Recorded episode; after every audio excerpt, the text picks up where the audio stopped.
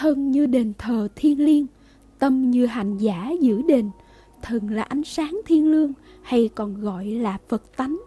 Đền thờ ấy, hành giả đem thứ gì vào trang hoàng cho nó thanh khiết, đẹp đẽ, đầy hoa thơm cỏ lạ, đầy sinh khí, sức sống?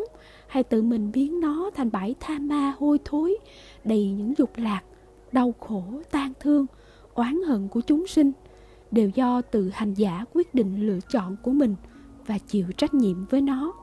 Thân người khó được, kiếp sống làm người, vẹn toàn thân thể. Biết đọc, nghe, nói viết trọn vẹn.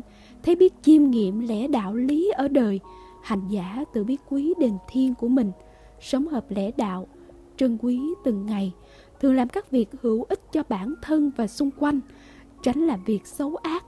Như vậy sẽ không uổng phí một kiếp sinh may duyên gặp đạo.